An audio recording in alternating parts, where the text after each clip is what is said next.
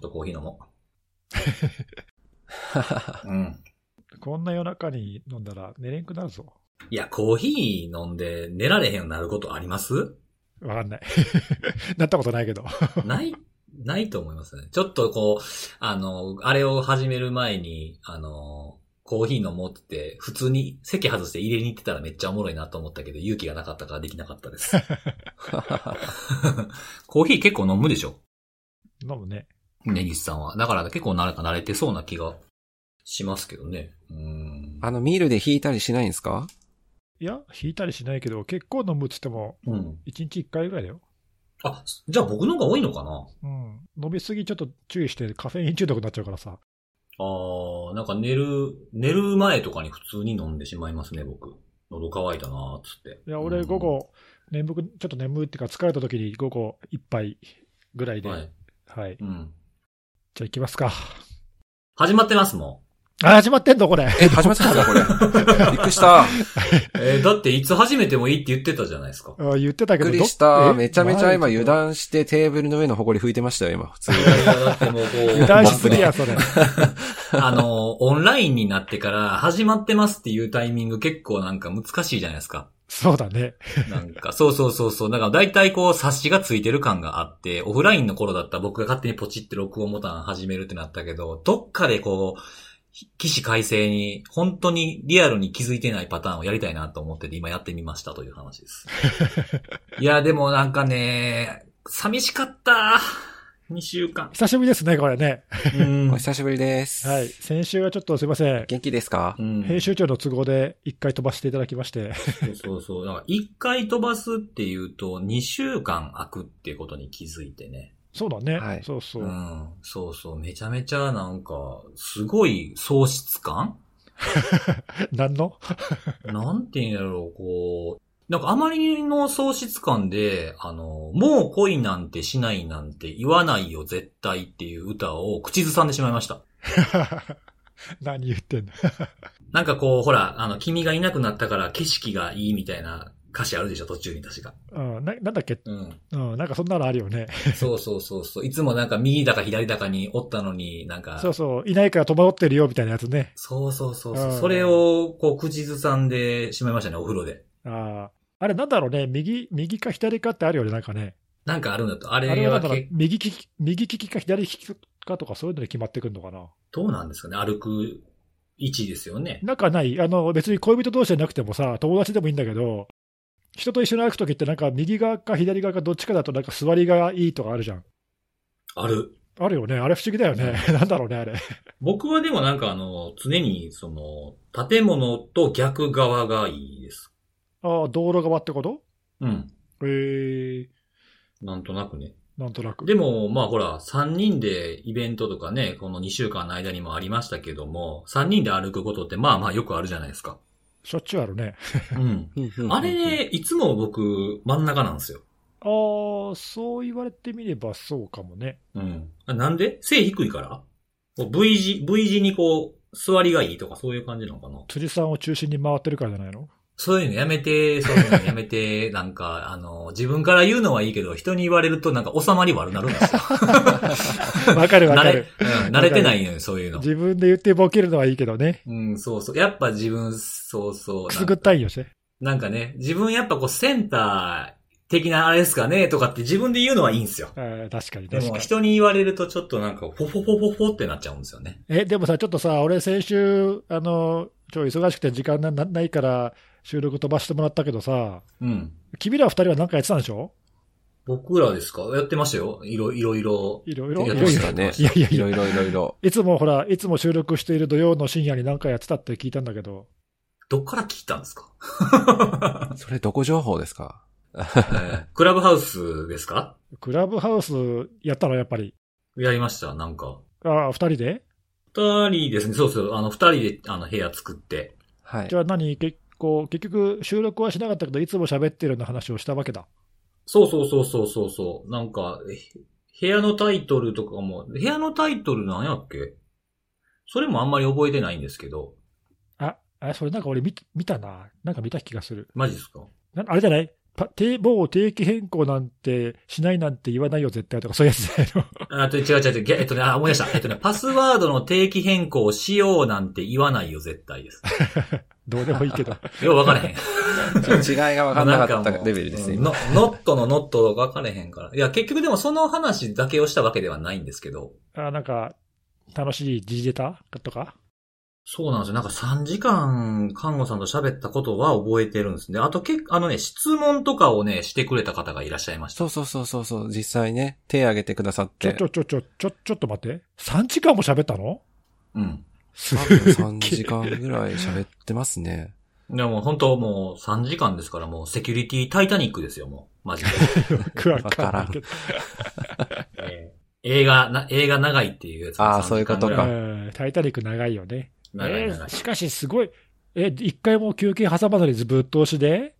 そうね、そうですね。休憩って多分概念がないですよね。あ、けど途中なんかトイレ行ったりしてませんでしたっけ？あ、そう僕は一回トイレ行ったな。そうトイレ行ってちょっと繋いどいてみたいななんか。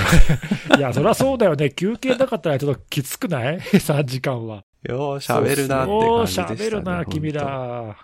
なんかでも看護さんは質問されてましたよ。それは何そのクラブハウスのその部屋にたまたま聞きに来た。全然知らない人から？はい。いや、僕らの3人の話を、別の経路で聞かれてた方ですね。どういうこと？別の経路って。ポッドキャストのリスナーってこと？あ、それもそうですし、僕らが外で喋った、オンラインで、まあ、学校とかで喋ったじゃないですか。はい、はい。うん、そういうのの参加者の一人ですね。あ、そうだったんだ。うん、そう。で、まあ一番、そのクラブハウスやってて一番初めに来た質問が、サラトリオどうなりましたみたいな。それかみたいなね。まさかのね、看護さんに質問なんですが、って言って、なんやろ、看護さん特化の質問とかなんやろ、情報収集かとかって思ったら、サラトリオなんですって。そうね、そっち系ちょっと構えてたんですよ。まさかのサラトリオでした。はい。サラトリオ質問来るとはね、もう結構聞いてくださってるってことですよね、やっぱり。そう。はい。びっくりしましたよ、本当に。まあでも、でも僕らはなんか平常運転の中、まあクラブハウスをちょこちょこやったりとかしてたんですけど、ネギスさんは結構バタバタしてたんですかね。なんかすごい、忙しかったんですよね。はい、なんかね、そう、サンズの講義とか、うん。公演とかがたまたまこの週に重なっちゃって、この2週間多分ね、俺の1年の中で一番忙しかった。そんなに。あ、ここ最近の1年の間で。ここ直近1年間で多分一番忙しかったな。もう本当に、1個終わったら次の公演、1個終わったら次って感じでもう準備して。ああ、全然気が休まんないですね。あ、息つく暇もなく。本当にそういう感じだった。うん。いや、それでだからもうちょっと週末もだから土日も休んでるらんなくてさ、もうほんとずーっと。準備とか缶詰でっていうか、準備してて、うん、全然時間取れなかったんで。いや、正直ね、収録はまあ無理すればできなくはないんだけど、編集する時間がなくて。ああ、そうですよね。編集せずに出したら、それもうネギスさん、ただの蝶になってしまいますからね。そうだね。うん。編集しない蝶ですよね。そうだね。まあ、そう。いや、ちょっとほら、こだわりとしてさ、一応聞きやすく、せっかくポッドキャストだしさ、単に生配信と違うところを見せたいわけじゃん。うん。ね、なんで、多少やっぱ聞きやすく編集したいんで、こだわりたいので、なんか時間取れないとなんかさ、やっつけみたいになってしまうんじゃないかと。そう、ちょっとそういう仕事したくないなっていうのがこだわりですよ。おー、なんかちょっとかっこいい感じになったぞ。かっこいい感じにまとまったぞ、今。まあそういう感じでちょっとすいません、忙しくて、ようやくちょっと落ち着いた感じで。まあでもなんか、ここ1年の中で一番忙しかったということは、もう当分忙しくならないってことですかね。そう、願いたいね。なんか突発的になんか起きなければ大丈夫です。ああ、そうですね。まあやっぱね、ある程度どっしり構えて、いつでも動ける体制っていうのを維持し続けないといけないですからね。そう。だってそういう本当にさ、忙しい時に限ってさ、なんか事件でも起きたらさ。いやもう大変ですよ、それ。ちょっと大変だよね。ほんと寝る暇なくなっちゃうからね。まあ前に一回そういうことあったからな。ああ、まあその辺は選んでくれないですからね。突発的に来ますからね、事故は特にね。ね、まあ看護さんとかもなんかそういう感じで結構時間ない生活してる感じするけどさ、はい。ちょっと待って。え？なんか僕だけ暇みたいな空気になってる。そんなこと誰も言ってないです。大丈夫です。本当に。いや、多分、3人の中で一番辻さんが忙しいけど、辻さんってほら、なんか年がら年中忙しいじゃん。そう。そんなことないですよ。規定値がね、やっぱり忙しい人の水準と同じみたいな、通常レベルが。そういうことですよ。忙しく見られたくないんですけど、はい、なかなか隠しきれてないんですかね、これ。ね。だってもう日程調整とかすると絶対辻さんが一番合わないじゃないですか。めちゃくちゃ忙しいんじゃないみたいな。確かに。まあ結構こう、急々には、詰めないような線の引き方をしてるからかもしれないですけどね。いやでもそれ大事だよね。やっぱり余裕がある程度ないとね。確かに。そう。なんかこの日丸々一日、開けとかないととか、あとはなんか何か突発的なことがあって、後ろに倒さないといけない時もあるじゃないですか。はい。でも締め切りは待ってくれへんから、ちょっとこう、バッファーを持たせたスケジュールを、まあよっぽどじゃないともう崩さないようにしてて、そう。で、看護さんとあるやつで、日程調整してたんですけど、僕、一箇所、ここは開けときたいけどな、でも、これだと会えへんからな、どうしてもってなったら、ここにしよう、三角ってしたりとかするんですよ。まあ、なんとかいろいろ調整して、まあ、やってますけどっていう感じですね。はい。お元気でしたか？元気、めっちゃ元気でした。そうですか。元気ですね。はい。ということで、今日から通常運転に。そうですね。はい。なるかなという感じなんですけれども。なんか久しぶりでやり方忘れちゃったな。やっぱ、開くと分かんなくなりますね。そうですよね。なんかこう、温度感というか、なんか出だしがよく分からん。どういうノリだったかみたいなね。出だしがようわからんのにもかかわらずコーヒーの話とかしだしてしまったし、ね、確かにどうすんねんみたいな。どっから始まってたんだろうな。本当不安ですよ。どっから始まってたんだろうみたいな。そうなんですよね。今日は何話しますか？今日はね、セキュリティの話をしようと。ああ、そうですか。セキュリティの話ですか。そうだった。思い出した。そうですね、しましょう。はい。そう。誰から行きますかね。じゃあちょっとこう、やっぱ編集長から。やっぱりこう、復帰第一弾。はい。はい。私ですね、まあ今週いろいろ脆弱性とか話題になったのはあるんだけど、まあそれはちょっと取っといて、はい。あんまりね、話題になってない、脆弱性の話を、しようかなと思うんですけど、何かっていうと、インスタグラムと、あと、マイクロソフトのアカウントに対して、まあ不正なパスワードのリセットをすることで、他人のアカウントを乗っ取れちゃうよ脆弱性ってやつが、まあ、研究者の人が見つけて、でこれも報告してバグバウンティーでね、それぞれね、インスタグラムから3万ドル、マイクロソフトから5万ドル、もらってるんだよね。すごいよね。でかいですね。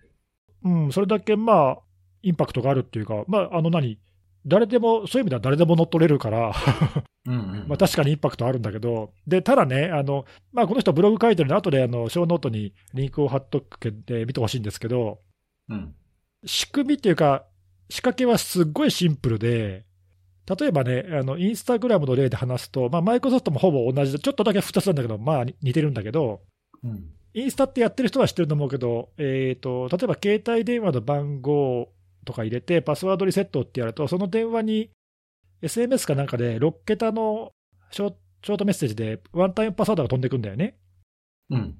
で、それを入れると、まあ、その電話番号の持ち主の本人ですねってことを確認してリセットしてくれるっていう、まあ、よくあるパターンなんだけど。はい。で、この研究者の人は、6桁だから、100万取りしかねえから、総当たりできるんじゃねって、誰でも思うようなことを思って。なるほど。はい。で、まあでもなんかちょっと、対策してんだろうなと思ってやってみましたと。で、やってみたら、まあ案の定、1000回ぐらいやったら、そのうちの100回だか200回ぐらいしか通らないと。なんで、レートリミットに引っかかっていて、とてもじゃないけど100万回もできませんと。さすがにそこは制限があったわけですよね。全通りはできないとね。そう。で、まあ、それで、できないねで普通の人は終わっちゃうところを、この人はまあいろいろ考えて、いやいや待てよと、リミットに引っかかんないように短時間にやったらいいんじゃないかとか、1個の IP アドレスからやってるから引っかかるんじゃないかとか、まあなんかいろいろ確かめて、で、最終的に多数の IP アドレスから同時に、リミットに引っかからないタイミングでドカッとやると、まあ、突破できると。単純に言うとそういうことで。で、結局その6桁のコード知らなくても、総当たりでリセットが可能であるということをまあ実証して、すごい。で、それを報告して、バウンティーをもらったと。なんか、聞いたら、って感じだけど、うんうんうん、まあ、ちょっとね、その環境の設定にめんどくさいっていうかさ、例えばクラウドのね、サービスっていうか、インスタンスをまあたくさん借りるとか、VPS 借りるとか、なんでもいいんだけど、なんかいっぱいとりあえず借りて、たくさんの IP から一斉に違うリクエストを投げるっていうのは、まあ、コードを多分書いてね。うんうん、その辺詳しく書いてないんだけども、そういう自動化するコードを多分書いて、やっと、こうタイミング合わせて送信するようなことを、まあ、やったらしいんだけどさ。まあ、それをアイデアとしては非常に単純だけど、それをちゃんと実証して。いや、すごい、労力すごいですよね。で、確かに誰でもリセットできるっていうことを確かめたっていうのが、まあ、価値があるんだろうね。で、そうそう、同じ手口で、インスタができるなら他でもできるんじゃないかっていろいろ調べていて。で、マイクロソフトは、7桁のかな、パスワード、ワンタイムのパスワードのコードが、なんか7桁の数字らしくて、まあ、ちょっと多いんだけど、やること自体はほぼ変わんなくて、うん、で、同じようにやってみたら、まあ、多少防御の仕方が違ってたから、攻撃手法も変えたって書いてあって、まあ、詳しいことはそんなに書いてないんだけども、まあ、でも基本は同じで、たくさんの IP から同時にそのリミットに引っかかんないように、ドカッとやれば、いけそうだとお。それあれですか、例えば100万通りを試すんだったら100個の IP を用意して1万個ずつ試すとかっていう、その分割系ですよね。はい。そうそうそう。なんかね、そのリミットに引っかからない時間って結構短いらしくて、うん、なんかミリセカンドとか 1秒とかないらしいのね。なので100個とかじゃダメで、1000とか何千とか。ああ、じゃあ結構なオーダーなんですね。じゃあ。うん、数千。マイクロソフトの場合は5000 IP は必要って書いてあったけど、だ数千 IP。まあでもできなくはないじゃん。5000 IP ってすごいですね。もうなんか、想像絶する。ね、今のクラウドサービスとか使えばさ、短時間であればそんな金かからずに借りられちゃうじゃん。確かに確かに。うん。だからね、これ全然実証できるっていうか、実際にそれとやってるからさ。うんうんうんうん。そうですよね。あ、いけんだなと思って。いやでもなんかアイデアをね、形にするのはすごいな。なんていうの、こう、力技なようでいて、シンプルでスマートなようでいてうんうん、うん、ちょっと不思議な攻撃手法でさ、なんか俺も目から鱗っていうか、こんなシンプルでいけちゃうんだみたいなやろうと思ったらできるっていう風に言われる物事って大抵の人はやらないじゃないですか。そうなんだよね、うんうんうん、俺も思ったそれ。そう。なんか、ね、あと逆もそうで、なんかこんなの、まあ、理論上はそんなの可能かもしれへんけど、まあそんなこといちいちコストかけてやるかみたいなこととか、やっちゃう国もあるじゃないですか、そういうことをね。ああ、確かにね。例えばなんか根岸さんが一時期よく追っかけてたNSA の話とかも、うん。そんなん実際できんのっていうようなことをやってたじゃないですか。インターネット使ったマンインザミドルみたいな。こんなのね、金もかかるし、莫大な規模で誰ができんのみたいな話だしたら実際やってたみたいなね。やられてたっていうのがあるから、やっぱりそこのやるパワーたるやすごいなって思いますよ。確かに確かに。いや、俺もちょっとこれ見てさ、ほーと思って。まあ、なんかだからその技術的にもまあ多少ね工夫はあるけども、まあ、そんなにすごい例えばなんかソフトウェアの脆弱性をさゴリゴリ見つけたとかっていう感じじゃないんだけど、でも結構でも俺はこういうの好きでさ、うん、いいと思う。なんかエレガントさがなんかこうワイルドの中にもエレガントさがあるなって感じがしますね。うん、なんかねアイデア次第でしかもそれをね実際にやってみる実行力とかね結構こういうの好きだなと思って。はい。なんか、悪用されてないから言えるんですけど、なんか、笑っちゃいますね。そうだね。そういう、はははってなっちゃうなと思いましたね、なんか。まあ、今それできるんやっていうふうなところもあるし、気づきを与えてくれる報告ですね、それね、本当に。いや、でもこういうのがさ、インスタとかマイクロソフトレベルで可能ってことは、他のサービスでも多分できちゃうんだろうな、これ。そうそう、私もそれ思いました。うんうんうん。だよね、俺も思った。うん。一個にあったら全部にみたいなね。そうそう。まあ、ね、全く同じ条件ではできないかもしれないけど、ちょっとずつ変えたらなんか、意外といけちゃいそうなっていうか、だから一つはだからこういうのすごいなというのと、もう一個は、こんな、シンプルな、こんなって言ったら失礼だけど、シンプルなアイデアでも、やってみるとできるって、結構パスワードリセットの仕組みってやっぱり危ないんだなっていうかね、うんうんうんうん、結構乗っ取りでよく使われるのはさ、使われるけど、パスワードに依存してるっていうか、そのリセットすればいいや的なその認証の仕組みってやっぱり危ないなと、改めて思った。あと、一個ちょっと僕、根岸さんに指摘させていただきたいんですが、いいですか今の話で。なんでしょうか。この話の、冒頭、この話っていうか、このテーマとか、この話の冒頭で根岸さんね、パスワードリセットを、バーッと試していくと、どっかでリミットに引っかかって止められちゃうじゃないですか。うん。普通はそこで諦めるじゃんって言ったんですよ。うん。はい。普通は、リミットまで試しません。そうかそうか、確かにリミットに引っかかるところまでやることは僕は普通ではないと思います。あ、確かに職業病めっちゃ出てるなと思って。確かにそこまで普通だと思ったら俺も普通じゃないよ。普通じゃない。だからそういう意味で僕の今の指摘も目から鱗であってほしいなというふうに思いました。確かに指摘されて初めて気づいたわ今。そうだね。さらっと流したけどよくよく考えたらおかしなこと言うてはるなって思ったんですよ。確かに確かに。普通はそれやんないよね。ちゅうことでね、ありがとうございますと。はい、いえちょっと面白かったです。はい。で今一つ見つかった他のところにもあるんじゃないかみたいな話で、まあ無理やりつなげてみるんですけど、僕、はい、ブログ書いた。お、読んだ。なんか今年初ブログなんでしょ？なんか。ねえ、そんなことつぶやいてましたね。そういえば。そうなんですよ。何を書いたんですか？書いちゃった。前のやつで、根岸さんも、紹介して、ニュースレターでしたっけ？サービスって。うん。何でしたっけ？ニュースレターですよね。ニュースレターにも取り上げてた、アクセリオンの FTA の、はい。脆弱性の話が紹介してくださってたじゃないですか。はい。はい。それが、僕にリンクしたという話ですね。なぜリンクなのかというと、辻さんにどうリンクしたんですか？まさか。2週間空けても始まる、週刊ランサムウォッチのコーナーで。まさか。来た。来ましたね。各月のやつなんで、はい。ランサムウォーカーのコーナーですかね。2週間に1回出る的な意味では。はい、いや、でもまさかその、アクセリオンのさ、ネタを最初に僕何回か前に紹介したときには、まさかランサムウェアの辻さんにネタを持ってかれるとは思わなかったな。いや、僕もね、僕のとこに飛んでくるとは全く思ってなくて。持ってかれるっていうのめっちゃ面白いですね。本当にね。いや、ね、ちょっとその辺ちょっと紹介してよ、そのブログ。はい、ブログ、そうですね。どうリンクしたんですか？結局、あれって情報を、ファイル、大容量のファイル転送するための、サービス、アプライアンスなわけじゃないですか、あれって。で、ランサムって、パッと聞くと、暗号化されたりとかっていうようなところが伴うものという二重脅迫二つでワンセットみたいなイメージがあるかと思うんですけども、脆弱性を使って、盗まれたデータを使って、お前んとこのデータ盗んでるから、消して欲しかった金払えっていう風な、暗号化を伴っていない、脅迫をメールでしてくるというのをクロップっていう僕が、もう1年近くですかね、ウォッチしているランサムウェアのグループ、グループと言っていいのかちょっとわかんないですけど、が行っているというところに繋がったと。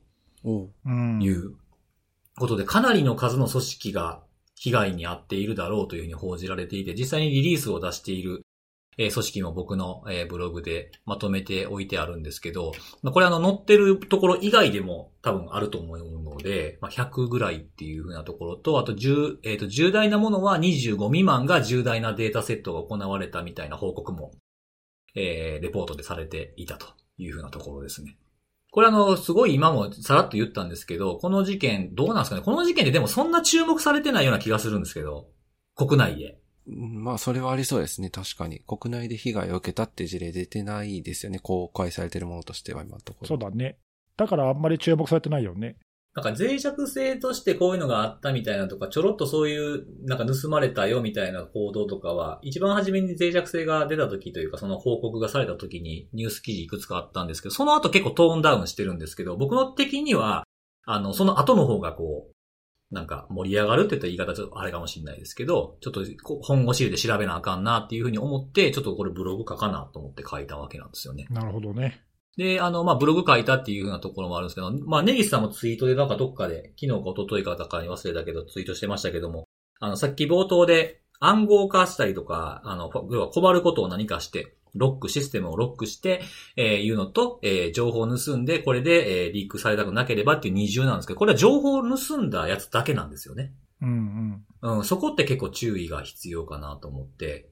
クロップランサムはさ、辻さんがそのお気に入りで、はい、お気に入り、はい、お気に入りでいろいろこう、ね、ウォッチしているたくさんのそのいわゆる標的型ランサムって言ったりヒューマンオペレーテッドって言ったりする、まあ、ランサムウェアの一つじゃない？クロップランサムウェアって。そうですね。ね、だからこう今まで散々そういう話たくさんしてるけど、組織に侵入してそこから横にいろいろ展開していって、まあ、一斉にランサムウェアに感染と、まあ、でもその前に情報も盗んでいっといて二重脅迫っていうのがパターンじゃない？まあ、もうすごい典型的なやつですよね。ねえ、だから今回のこのアクセリオンのやつってのはそれ全然当てはまってないんだよね。単にこのアクセリオンのサービスを使っているユーザーのところに脆弱性を使って入って、なんだっけこれウェブシェルかなんかをインストールして、そうです。データベースの中身引っ張ってくるウェブシェルを設置してますね。だよね。で、そこのアクセリオンで管理されている保管されているデータをまあごそっと持っていって、はい。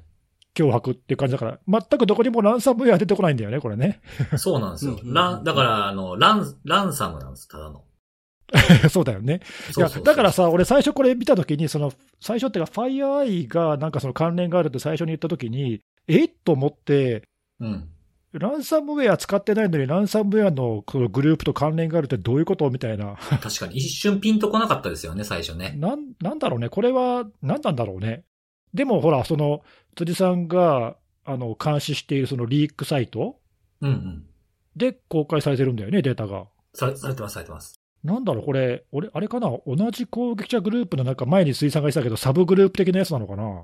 うん、なんかその、クロップって、少し前にもここでも話題に出しましたけど、ヨーロッパ圏が多かったんですよね。うんうんうん、ああ、ドイツとかね。そう。で、ヨーロッパ圏が多いのと、まあ、ヨーロッパとアメリカですよね。多かったんですけど、ヨーロッパの方はドイツにやたらと偏りがあったんですよ。うん。で、最近ポツポツそのアクセリオンとのつながりがまた僕の中でリンクしてなかった頃は、なんかやたら件数増えてきてるな、ここって思ってたんですよ。なるほど。うん。ちなみに、僕9月から、つけてあるんですけど、クロップは。はい。9月1件で、10月2件、11月2件、12月3件、1月2件っていう、このなんか1、2、3ぐらいのこの間をこう、5件未満をね、こう、ふわふわしてるイメージだったんですよ、ここは、このクロップは。うん。2月が9件なんですよ。で、跳ねたなと思って、で、今で3月の時点で5件。その9件の中には、今言ったアクセリオン関連は入ってんの？入ってます。ああ、入れて9件ってことね。なんで、これ僕見てて思ったのは、そのヨーロッパ圏でドイツに集中してるって何かその地理的なとか言語的なっていうのが何かあんのかなみたいな話を以前したかと思うんですけど、なんか新しいメンバーが入ったとか、そういう可能性もあるかもしれないなと思いましたけどね。なんか攻撃の仕方も違うし、その辻さんの話によると地域も違うし、いわゆるその TTP っていうかさ、攻撃者のその特徴が全く違うじゃない？今までと違うかなと思いますね。ねえ。いや、それでも同じリークサイトからリークしているっていうのは、なんだろうね、と思って。なんか、あれですかね、その、いろいろ、その想像はいろいろできると思うんですけど、まあ、ランサムのやつって、まあ、ラースのシステムとかでやってたりとかすると、アフィリエイターが動いたりとかすると多分、結構傾向変わってくると思うんですよね、大きく。ああ、なるほど。はい。うん。それで、まあ、その、移ってきたのか、新たに入ったのか、単にクロップの中で事業拡大的なことをしているのか、経路を増やすために、そういうことをしているのかなっていうのは、まあ、何かしらの変化があるんじゃないかっていうのは、これはすごく感じましたね。そうだね。あとね、俺がもう一つ気になったのは、はい。辻さんのネタにかぶせてちょっと喋っちゃうけど。あ、どうぞどうぞ。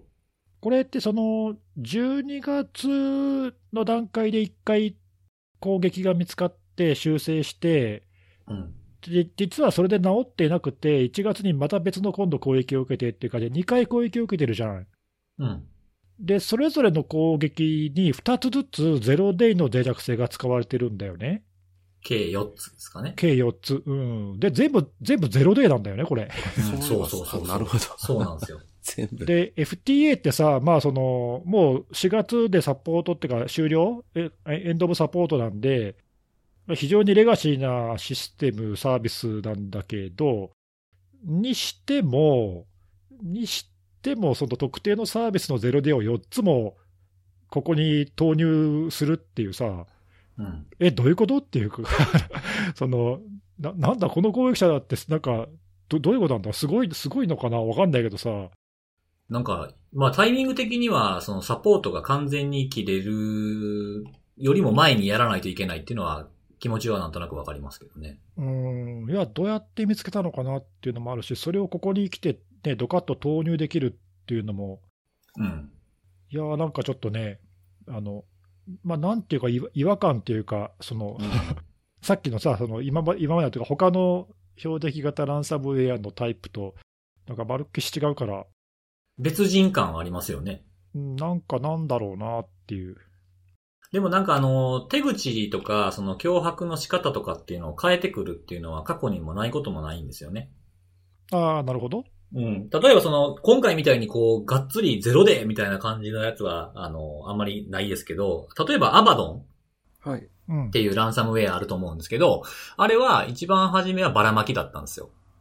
うんうんうん、で途中からそのばらまきにそのフォーラムとかに書き込みしてるんですけど、フォーラムとか見てるといやもうばらまきとか自分興味ないんですよみたいな、 RDP これからは我が社は RDP だみたいな感じのまあそこまでのテンションがちょっとわからないですけど書き込んでいたんですよ。で二重脅迫だみたいな感じにこうくら替えしたというか。なるほど。乗り遅れるなって感じだね。なるほど。そうそう。だから、もしかすると、そういうなんか、フォーラムとかで、エクスプロイトを買い始めたのかもしれないですよね。か、もしくは盗んできたか。うん、なるほど、なるほど。どっかでそうか。別にこの人たちが見つけたとは限らないと。買ってきたかもしれないよね、と。そうそうそうそうそう。確かにね。いや、なんかね、わかんないですけど、なんかすごい完全なるこの空想な話で申し訳ないんですけど、結構今、そのハッキングフォーラム的な呼ばれ方をするところがいろいろ攻撃されてるじゃないですか、今。ああ、なんかそうみたいね。うん。俺も見たけど、なんかロシア語圏のフォーラムが3つ4つ立ち続けに攻撃されたってね。そうなんですよね。だからそういうのがあった後っていうのは結構、そこで流通しているものをお金払わずに情報を取るとか。ああ、なるほど。いうことも考えられるから、もしかしたらまた繋がってくるかもしれんのか、これって思いながらちょっと見てました。まあまあ、無理やりね、繋げたら良くないかもしれないですけど、まあそういう心の準備はしとかんとなっていう気はしましたけどね。うんうん。まあこれあとあれですかね、その他の、リークを伴う二重脅迫と同じなんですけど、これ、まあ海外でよく使われてる製品で、国内ってあんまりないのかな？あんまり聞かないんですけど。多分ね。うん、結局でもね、やり取りをしていたりとかする向こう側が使ってたらもう自分たちの情報が漏れるっていうことは同じように他のリークを伴うものと一緒っていうことは忘れちゃいけないなと思いますね。うんうんうん。ああ、取引先とかそういうところが使ってればってそういう意味？そうそうそうそう。うん。何かしらその自分たちがやっている事業に関わりがある会社とかだったら自分たちの情報も含まれてるっていうふうに、まあ、ある種当事者として見るっていう意識は、海の向こうの話と思っちゃいけないんじゃないかっていうのは同じだと思って、もうちょっと気にしてみた方がいいような気がする。うん。僕は。うん。なので、そこはこのブログを書いてて、これが大事なポイントちゃうかなとか思いながら。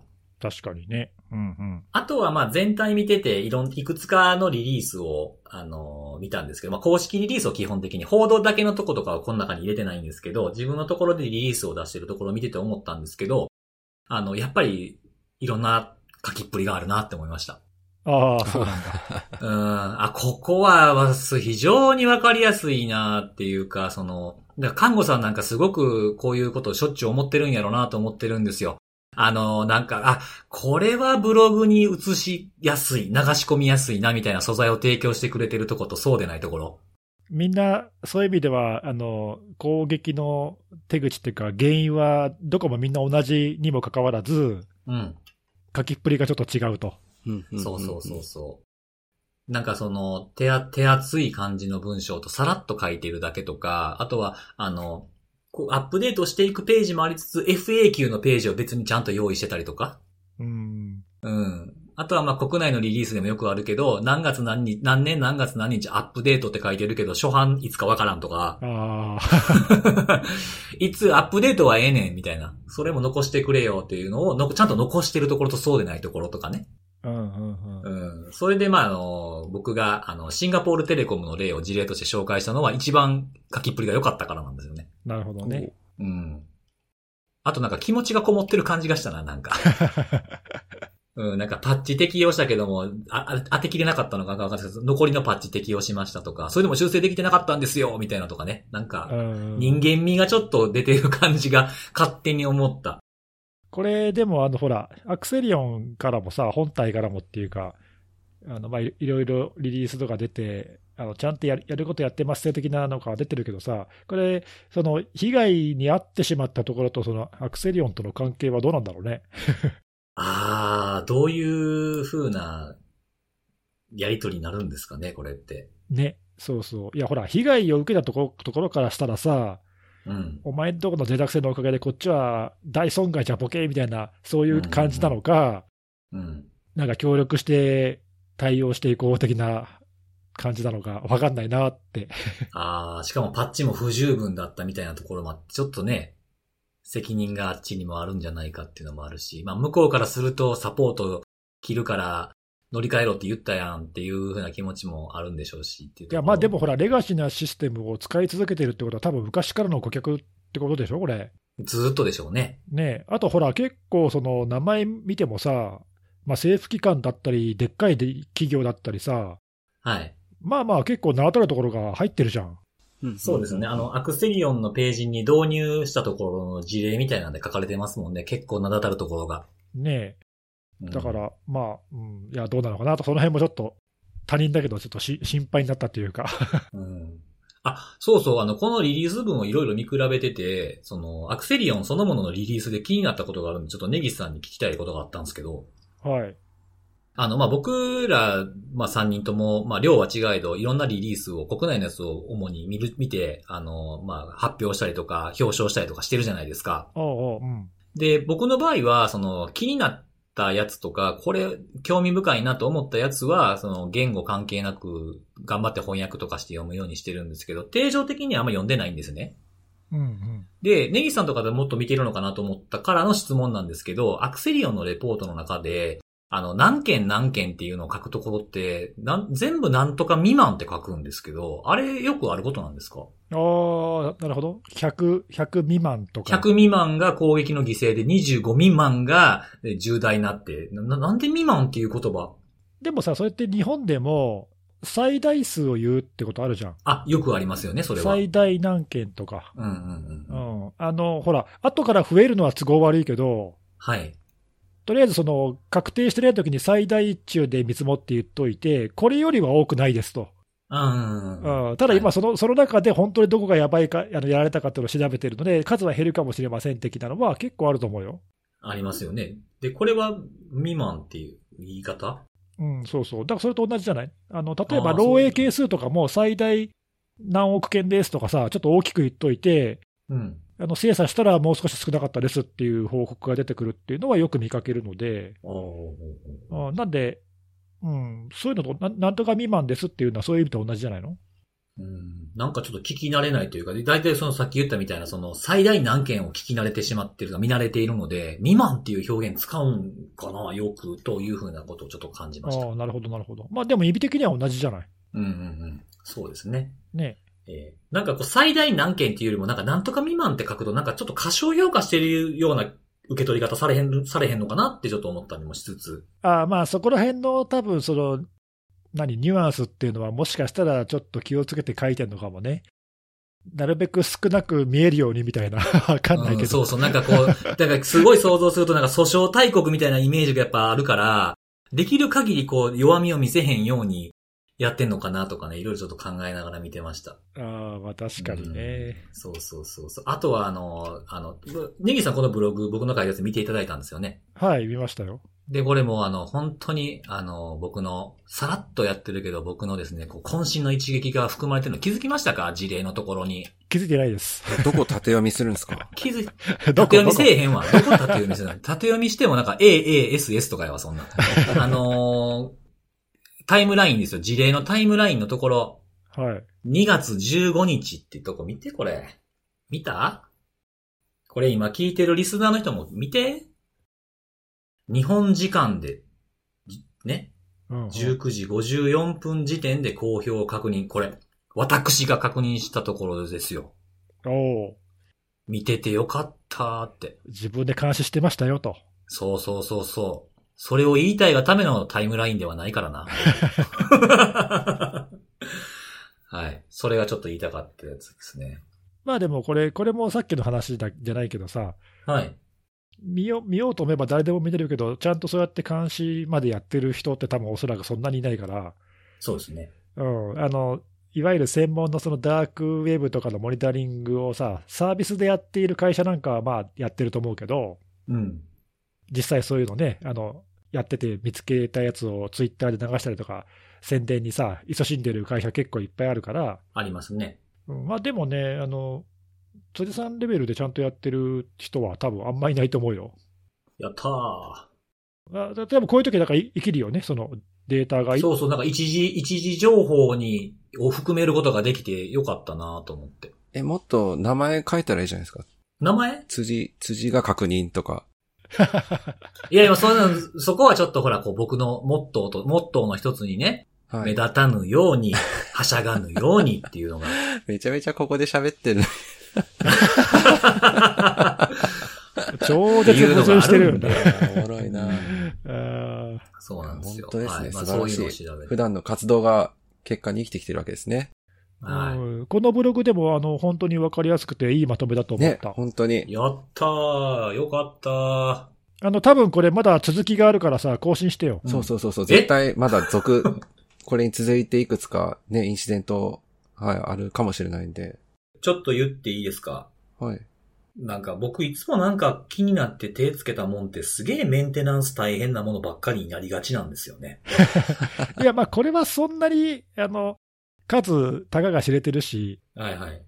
まあ季節性のもんでもないですしね。そう。それにまあもう致命的な脆弱性はないってマンディアントも一応太鼓判をしてるからさ。あ、レポート出てましたよね。うん。まあ収束していくんだろうということですね。おそらくこれ以上何か被害が拡大ってことはないと思うけど、うんうん、ああ確かにないと思うけど、まだ公表されてない事例が後から出てくるってことはね、未発表のところが出てきそうですね。うん。それはじゃあちょっともちろん見ときますそれは。はい、ぜひお願いします。お願いします。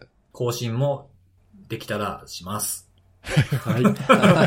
はい。ということで、僕からは以上です、編集長。はい。ありがとうございます。はい。ということで、最後なんですけれども、看護さんから、はい。私ですね。はい。うん。皆さん、ちょっと、これを取り上げなきゃ、セキュリティのあれじゃないなっていうぐらいの、やべえやつですよ、また。やべえやつ来ましたね。やばいよ。はい、皆さんパッチ、マイクロソフトのやつ、ちゃんと毎週当ててます。あ、毎月当ててますかっていう内容ではあるんですけど、まあ、毎月じゃないか。定例外で出たとしてもですね。はい。うん。3月の、これ2日だから日本時間かな。まあ、攻撃が悪用された脆弱性を、まあ、攻撃に利用している、まあ、動きが確認されたとして、マイクロソフトが、エクスチェンジサーバーって呼ばれている、その、ものに対して、定例外の、セキュリティ更新プログラムを公開されてですね。で、これ多分日本でもいくつか、まあ、さらっと記事にはなってたと思うんですけど。うん、なってましたね。蓋を開く必要もないのかな。その後に出てきている実際の被害報告っていうか、まあ、観測されている情報とかを見ていくと、まあ、やばいぞっていう状況になってきているので、まあ、本当に、このマイクロソフトエクスチェンジサーバーを、まあ、オンプレミスで使っている方、実際のその自分の組織にサーバー立てて使ってらっしゃる方々に限定されるんですけども、まあ、そういう風に使ってらっしゃる方は、まあ、至急パッチを当ててくださいと。これさ、前にポッドキャストにゲストで出てくださったゆりか先生。はいはい。ゆりか先生さ、本当にやばい脆弱性の時のやつをツイッターで、何とぞってつぶやいてんだよね。やってますよね、今回、本当に。そう、今回もやってるから、そう。あれはね、重要なインジケーターで。そう。確かに。ネギさんが日本語で喋るときと同じような。そう。ネギコンね、うるせえわ。ゆりコンですよ、本当に。そう。本当ゆりコンで、はい、あれはね、本当にゆりかさんが、これは本当にやばいんで、ナイトの今すぐパッチをって言ってるときは本当にやばいんだよね。そうそうそうゼロログオンとかもね、実際そういう風にツイートされてましたしね。確かに。はい。うんいや、まあ、定例外って時点でね、もうやばいけど、はい。うん、いや、久々にこれ、なんかね、もうすでにインザワイルドで。強烈ですよね、これ本当。強烈だよね。はいまあこれマイクロソフトが、まあ、同じ日付3月2日に、ハフニウムっていう、まあそうい、まあマイクロソフトが名前を付けた、脅威アクターが、まあこの脆弱性を悪用した活動を行っているという話をまず、2日時点で、まあ、出されていて、で、まあ攻撃は3段階っていう形で書かれてるんですけども、まあまずはこの脆弱性を悪用して、まあ、盗んだパスワードも併用するか、まずいは今回の脆弱性を利用する形で、エクスチェンジサーバーに、まあ、認証を突破し、まあ、そこに侵害したサーバーに、ウェブシェルを設置した上で、このマイクロソフトの内容だと、まあ、米国を拠点とするって書いてあるんですけども、まあ、プライベートサーバーからリモートアクセスを使用して、組織のネットワークの、データを盗み出すっていう、まあ、そういったサイバーエスピオナージ的な活動に、悪用されてましたっていうのが2日時点で報告はされていたんですけども、まあなんかすごいなんか限定的な話なのかなっていうふうに最初は思ってはいたんですが、これいつだったかな今日かなクレブソンセキュリティもまあこの件取り上げられていまして、でもうタイトルに結構センセーショナルというかまあ強烈な内容として、まあ少なくとも3万の、アメリカの組織がまあ今回のこの脆弱性の影響を受けたんではないかというところで、実際マイクロソフトもブログで続報的に情報は出されていて、先ほどのそのハフニウムっていうグループが攻撃に悪用してるって話とともに、それ以外でもその悪用する活動が見られてるって話も、アップデートはされて書かれてはいるので、まあ広く悪用されている状態にすでになっていると考えてもまあ間違いではないのかなっていう状況。そうだね。これなんか多分パッチ公開前にゼロデイ状態でそのハフニウムって呼んでいる彼らが呼んでいるまあなんか中国のねアクターじゃないかっていうことだけど。はい書かれてますねそのように。はい。うんまあだからサイバーエスピオナージでまあひっそりとっていうか見つからないように攻撃をしてたっぽいんでその時点では多分限定的だったんだと思うんだよねきっと。うん。でところがそのクレブスの記事とか、まあ、他のワイヤードの記事なんかを読むとどうもそのパッチ公開直後からまあ、もう公開されちゃってパッチが当てられるまで時間の問題だから稼げるだけ稼いどけじゃないけどなんか急に攻撃の件数が増えたって言っているんで、まあ、公開後になんかぐわっとその元々のハフニウムも含まれてるだろうしそうでないのも含まれてると思うけどなんかね、さっきの米国だけで3万件って言ったけど、全世界ではなんか10万件超えるんじゃないかみたいな情報もあって、どこまで本当か分かんないけど。そうですね。うん、まあでも少なくともだからインターネットにさらされているエクスチェンジサーバーは、ほぼやばいよね。ほぼやばい。はいうん、ほぼやばいって言い方おかしいけど、ほぼやばい。いや、そのほぼやばいは、それ、やばいんですよ。そうやばい。で、これほら、対象がさ、2013から確か脆弱性が入ってて、はい。はい。それより前のやつはもうエンドオブサポートだから、2010とかはね、はい。そうそう、実質今サポートが、続いてるエクスチェンジは全部対象なんだよね。はい、ね全部ですね。はい、じゃあ、本当それはやばいよね。本当にやばい。ほぼやばいですね。ほぼやばい。エクスチェンジ使ってるとほぼやばい。はい。本当だよね。ちょっとしますよね。で、これ以前、VPN の脆弱性をまあ発見して報告して、すごい話題になったデブコアっていうチームの方が、今年の初め、1月のそれこそ5日でしたっけなんかそれぐらいに、なんか激ヤバなやつ見つけたし、報告したみたいなツイートをされてたっていうのを、あれなんか以前、セキュリティ内でも取り上げましたっけなんかそんな話をなんか少しした記憶あるんですけど、ネギさんかなネギさんが紹介された記憶あるんですけど、まあこれが、その件だったと。今回のこの、ね、はい、エクスチェンジサーバーの件だったっていうことも明らかな。なんかタイムラインが結構不思議なんですよね。見ていくと。そうだよね。なんか5日の時点でマイクロソフトに報告はされてはいてですね。ボレキシティでしたっけ実際にその悪用している活動報告されたレポートの中では、まあ、確か6日?なんか翌日ぐらいには、なんかそんな悪用する活動が確認されたみたいな話も書かれてはいて、なんかちょっと不思議なタイムラインになってるんですけども。そうね。これだからね、デブコアは、まあ、デブコアのセキュリティ研究者って割と定評があって、これまでもさ、脆弱性いっぱい見つけて貢献してるんで、まあ、そっから漏れたことはないと思うんだよね。で、デブコアもちょっと多分そういう批判を結構受けてるんで、うん、いやいや、俺らは直接 MS に報告してるし、レスポンシブルディスクロージャーしっかりやってるんだよって、うん、サイトにも書いてあったんで、僕もそれは信じてるんだけど、だとすると、このタイムラインになってるっていうことは、その彼らとは全く別に、全然別の攻撃者が、そのハフニームかどうか分かんないけど、はい、同じ脆弱性を見つけて、すでに悪用してたっていうことなんだとしか考えられないよね。だってデブコはもう12月に見つけて、1月に報告したって言ってるから、うん、そんなにね、それで見つけたのが報告されて、どっかでそれが漏れたとかっていうタイミングじゃちょっと間に合わないでしょ、1月6日から攻撃観測ってね。そうですよね。うん、なんで、まあなんか一番あり得るのは、全く、まあほら、同時に同じタイミングで脆弱性を別々の人が報告するってことはよくあることなんで。はい。結構ありますよね。はい。うん、結構あるんで、その、デブコアのね、オレンジさんも、これ誰も他に見つけてなければいいなーってつぶやいてたからさ。あ、確かに、うん。はい。でないとほら、バウンティーとかね、ぶつかっちゃうからさ、そういうのもあるんで、ぶつかんないといいなーって書いてたけど、おそらくそういう意味で、一人はその、MS に報告していて、もう別のグループは報告せずに悪用してたって考えるのが可能性としては高いんじゃないのかな。まあ自然ですよね、そっちの方が。と思うけどね、わかんないけど。そうですね。うん。まあそのデブコアがやられてたとかだったらめっちゃひっくり返りますけどね。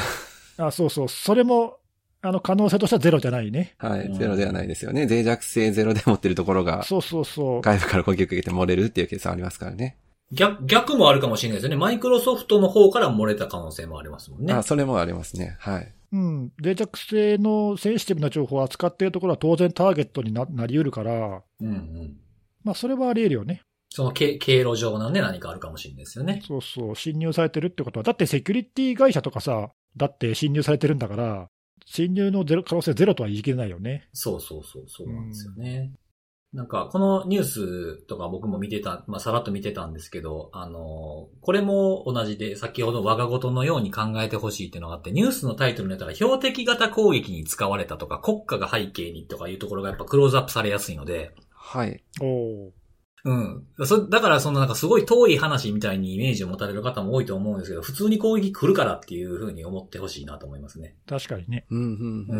うん。例えばまあ、ちょっといい例は思い浮かばないですけど、やっぱり標定型攻撃っていう国家背景的な攻撃で使われてる脆弱性っていう捉え方されてるものでも、普通に別の例えばランサムでもそうですけど、使われてる脆弱性なんて山ほどあるんで、手法的に。うんうんうん。うん。なので遠いものじゃないっていう、もう脆弱性は脆弱性という風に捉えるようにしていただければ嬉しいなと僕は思います。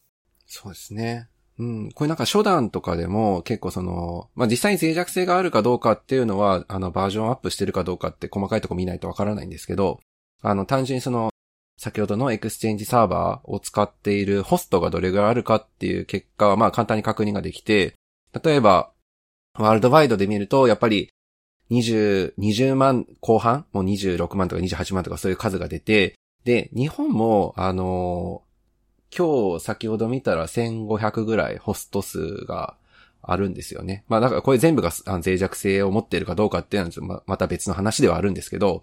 外から見てエクスチェンジだと分かるということですね。はい。はい。まあ条件は満たしているので、脆弱性さえそこにあれば攻撃を受ける条件整ってしまうので、まあ、なので、もしパッチをね、当ててない組織がまだいるんであれば、至急当てていただきたいし、まあ、仮に今の時点で当てたとしても、侵害を何らかの影響を受けている可能性ってやっぱゼロではもうないと思っていて。ああ、パッチ当てる前にすでにやられている可能性ってことですね。まあ、なので、そういうのを前提にした対策っていうのを取っていただいた方がいいのかなと。例えば、もう今なんか結構ここら辺から不正アクセスがされていたっていうインディケーター情報とかもうすでに複数のセキュリティ組織とかマイクロソフトとかも確か出した、マイクロソフトじゃないかな、ボレキシティかな、出してたと思うので、まあ、ちょっとその辺を見ていただいて侵害されてたかどうかっていうのをすぐに確認をいただいた方がいいのかなとは思いますね。確かに。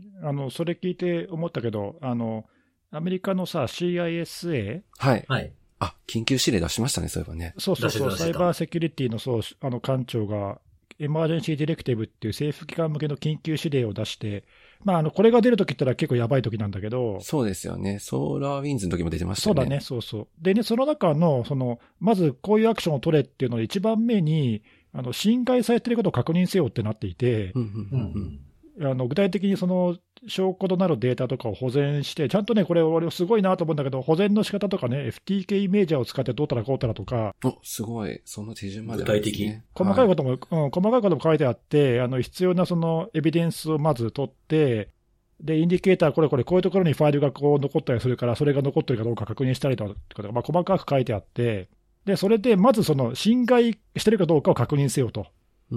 で、侵害されてなかったら、これでパッチを当てて、OK だと、はいはいはい。で、侵害されてたら、パッチどころじゃねえと。環境を汚してる場合じゃないと。はい。そうそうそう、書いてあって、あ、さすがだなと思って、もう、侵害されてるっていう前提で動いてるってところが。まあ、それだけ緊急性が高いってことだよね、これね。ですよね、本当に。日本もね、そういうの出してほしいけどね。確かに、確かに。うん、あとはこういう本当にやばいやつって緊急で出るじゃないですか。緊急の定例外。定例外もちゃんと対応できる体制があるかも確認しておいてほしいなと思います。あ、それは何？企業側がってこと？そうそうそう、パッチ当てる側がね、本当にもう毎月出てるからそのタイミングでこれをいつまでに当てましょうとか、緊急はいつまででとかっていうルール作ってるところは、まあまあもう増えてきてるとは思うんですよ。でも、定例外で出た時に、それをじゃあどれぐらいのスピード感で当てるのかみたいなところってちゃんとできてるかなってところですね。確かにね。うん。で、もし当てられなかったら最悪切り離すっていう選択肢もあるかもしれないじゃないですか。そこをちょっとなんかよくね、トムキャットとかなんだっけ、アプリケーションサーバー系の脆弱性が多かった時とかも僕ら言ってましたけど、オフラインにするっていう選択肢とか判断とかっていうのはもうちゃんと準備しておかないとできないよって話をして、よくしてたと思うんですけど。そうですよね。いきなりは無理ですよね。メールだし特にこれ。なので、そうそう。だから、いつ何時ね、ゆりか先生が、何とぞ何とぞって言っても、動ける体制を、作っておくっていうことは、これを聞いてる方には伝えたいなということですね。確かに。いや、でも今回のやつは確かにね、パッチ、結構、俺はさ、自分でエクスチェンジサーバーを運用してないから、そこら辺の大変さ具合がわかんないけど、結構なんか大変なんだよね、これね。なんで、マイクロソフトもなんか後付けだけど、パッチで起用できない場合は。あ、緩和策、はい、出してましたね。そうそう、こういう緩和策があるよって後から出してるんだけど、結構ね、そういう感じでパッチ適用まで時間かかっちゃうケースってありそうなんだよね。うん、サーバーだと特に。そうそう、サーバーね。だとすると、辻さんがさっき言ったみたいに、一旦切り離すっていうのも、まあ選択肢として大いにあるんじゃないかなと思うよね。そうそうそうそう。まあそういうのを判断してもいいぐらいの状況ですよね、今回は本当に。いや、これ本当にそう。はい。そういう備えをちゃんとしておいてくださいというお話です。確かに。はい。はい、そうですね。はい。いや、まあでもこれ本当に聞いてたらね、知らないってことは多分ないと思うんだけど、本当にやばいやつなんで、何とぞよろしくお願いいたします。はい、何とぞ。あれですかね、ツイッターの検索というか、ツイートデックのレーンでね、ゆりかさんのアカウント、from ゆりかさんのアカウント、and で何とぞで常に検索をしてると。それ言ってなかったらどうすんだよ。速攻で何とぞってつけなくなったら終わりっていう謎の検索になってしまうんですけれども。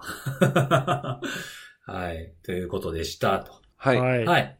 で、最後に今日は僕おすすめの、あれを。はい。今日もちゃんとね。偉いですね。待ってました。おすすめのあれをしますよ。前回は音楽を紹介したので、今日はね、食べ物をちょっと紹介しようかなと。なんか最近交互に来てるね。ね。だからって次回音楽とは限らないよね。そうですか。すいません。はい、すいません。はい、今回は食べ物。今回はね、まあ、特に何か季節柄、何かイベントが起こるような時期ではないんですが、いただき物で。ほう。はい。いただきました。その食べ物がめちゃめちゃ美味しかったっていう話なんですけれども。おー。いちごをいただきまして。ほほう。あ、まあ、ちょうどってか、今季節か？あ、はい、季節です。はい、季節的には、イチゴは季節なんですけど、特にお歳暮とかそういうイベントことじゃないですか。物を送るようなイベントじゃない。はい、はい。あるわけじゃないんですけど、まあ、ちょっといただき物がありまして。はい。まあ、すごいでかい大ぶりのイチゴ。なんてやつ？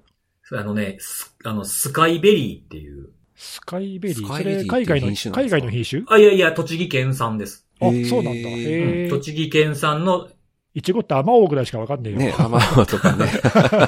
ベタすぎる。そういうベタすぎるです。はい。もう一回言って、スカイベリー谷中農園のスカイベリーです。谷中農園のスカイベリー。へえ、はい。それが、すごい大ぶりで。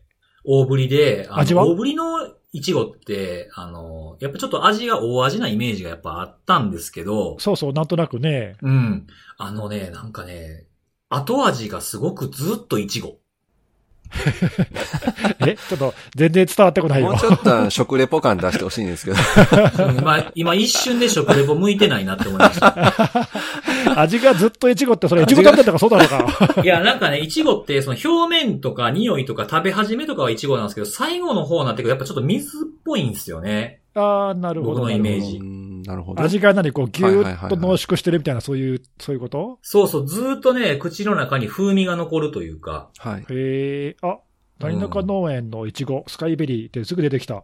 そうそうそう、それ。ああ、これなんか、うわ、見た目美味しそう。なんか粒が揃ってなんか、すごいね。ごそってなってる。すごい、ほんと一口では食べれないんじゃないかなっていうぐらいの大きさ。あ、そんなに。へー、すごい。そう。すごく美味しかったですね。なんかその、味もスカスカ感が全くなくて。へー。余韻がすごくある味でした。これはなんか良いものですね、これはね。いや、これめちゃめちゃ良かったですね。自分でもね、買っちゃおうかなーって思うぐらいの。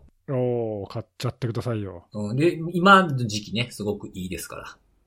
多分。いい季節ですからね。そうそうそうそう。そっか、こういう、あれか、美味しいイチゴっていうか、一粒が大きくて味も濃いんだ。へえ、すごいなぁ。なんかね、すごい努力して開発されたんでしょうけどね、これも。ね。で、なんか丁寧に多分育ててるんだろうね、きっとね。そうそうそう。なんか、コロナ禍になったりすると、やっぱり食べ物大事ですね。確かに。やっぱ変わり映えがなくなってきたりとかもするから、僕なんて特に超自粛しちゃってるので、確かに。これでもさ、ちょっと気になったけど、音楽はさ、まあ、まだ、音楽はまあ、まだってことでもないけど、これ食べ物とか最近、ほら。あ、気づいちゃいました？気づいちゃいましたもしかして。何に？何を？そんなに、すぐに、気軽に、試せないっていう。音楽と違って。そうそう、試せないっていうのと、はい。結構ほら、いや、たまにツイッターとか見てるとさ、おすすめされたから、ついポチッと買ってみたみたいなさ、そういう人。あ、いらっしゃいますね。うん、そういう人いらっしゃるんで、あれ結構なんかそういう人に影響してるな、みたいな。かわしちゃってるぞっていう気がするんだけど。ああ、それ、あ、じゃあ。案件ではないんですよね。そうそうそう、俺もそれは気になってる。違うよ。案件やったら案件って言いますし、そもそもなんでイチゴを紹介してくれって連絡来るんですか、ね、誰かが買うと生産のところにイチゴが送られてくるみたいな。ないないない。そういうやつじゃないよね、これね。いやいや、あったらちゃんと言いますよ。やめてよ、ちょっとそういうの。いや、そっちが気になりましたか。そうそうそう、ちょっとね。まあでも純粋に見たら美味しそうだね、これね。うん、そうですね。まあ、ゆくゆくは、じゃあ、あれですね。おすすめのあれで紹介したものプレゼントキャンペーンとかもした方がいいんですかね。おー、いいね、それね。確かに。あ、それだったらなんか、リスナーの懐痛まないもんね。僕が痛んでますけどね。そうだね。あ、じゃあ、それでスポンサー集まりますか。そう、スポンサー、まさかのそこのスポンサー。案件になってる案件に。絶対つかへんわ。サイバーセキュリティの話してるところで、イチゴの農園の人が、はいはい、うちって言わないんですよね。確かにね。うん、まあでも今やったらね、アマゾンとかで売ってるものとかいう風な縛りにすれば、欲しいものリストに入れていって教えていただければ、こっち、向こうの情報分からずに送ることもできますしね。ああ、確かにそうね。ああ、なるほど。いやー、でもこれは、なんか、まあ値段も結構いいお値段ですけど、美味しそうですね。あ、そうそう、結構ね、値段も結構しっかりしょるなって感じのものですけども、結構いいんじゃないかなと思って。まあでもさっきのね、辻さんの話だけど、食事って大事だって言ったけど、まあこういう旬の時にそういう美味しいものを食べるっていうのは、まあいいかもしれないね。そうですね。まあ次、食べ物を紹介する時が来たら、コンビニで買えるものとかにしましょうか。手軽に。確かに、ね。これを聞いて、会社帰りとかに聞いて、帰りにコンビニに寄って、買うみたいな。前あったじゃん。ミックチュジューチュとかさ。ミックチュジューチュあった。ミックチュジューチュあった。うん。そういうやつにしてみるのもいいかもしれないですね。そうそう。100円ぐらいで買えるやつとか。うん。とか、まあ、入手経路がたくさんね、手軽であるとかね、そういうふうなものにしても。そう。いいかもしれないですね。この間のほら、だって小樽のルパオもさ、ちょっとこう、ね、いい感じの感じ、今回もそうだけど、ちょっといい感じの手が出にくいやつじゃん。ああ、はい。もっと手軽に取れるやつがいいな。そうですね。そういったものもちょっと、紹介しましょうかね。はい。はい。っていうふうな感じで、今回は、スカイベリー、をおすすめですという、美味しかったです、はい、ということです。はい。感謝の意味も込めて。はい。ありがとうございます。はい。で、時間的にももう時間ですかね、ちょうど。そうですね。はい。まあ、なんか久しぶりにやった割にはいい感じじゃないですか。うん、ですね、うん。うん。はい。よかった。自画自賛。はい。という風な感じで、来週は、編集長大丈夫なんですよね。ああ、大丈夫ですよ。収録は大丈夫ですね。しばらく大丈夫です。はい、わかりました。ということで、じゃあまた来週のお楽しみということで、バイバイ。バイバーイ。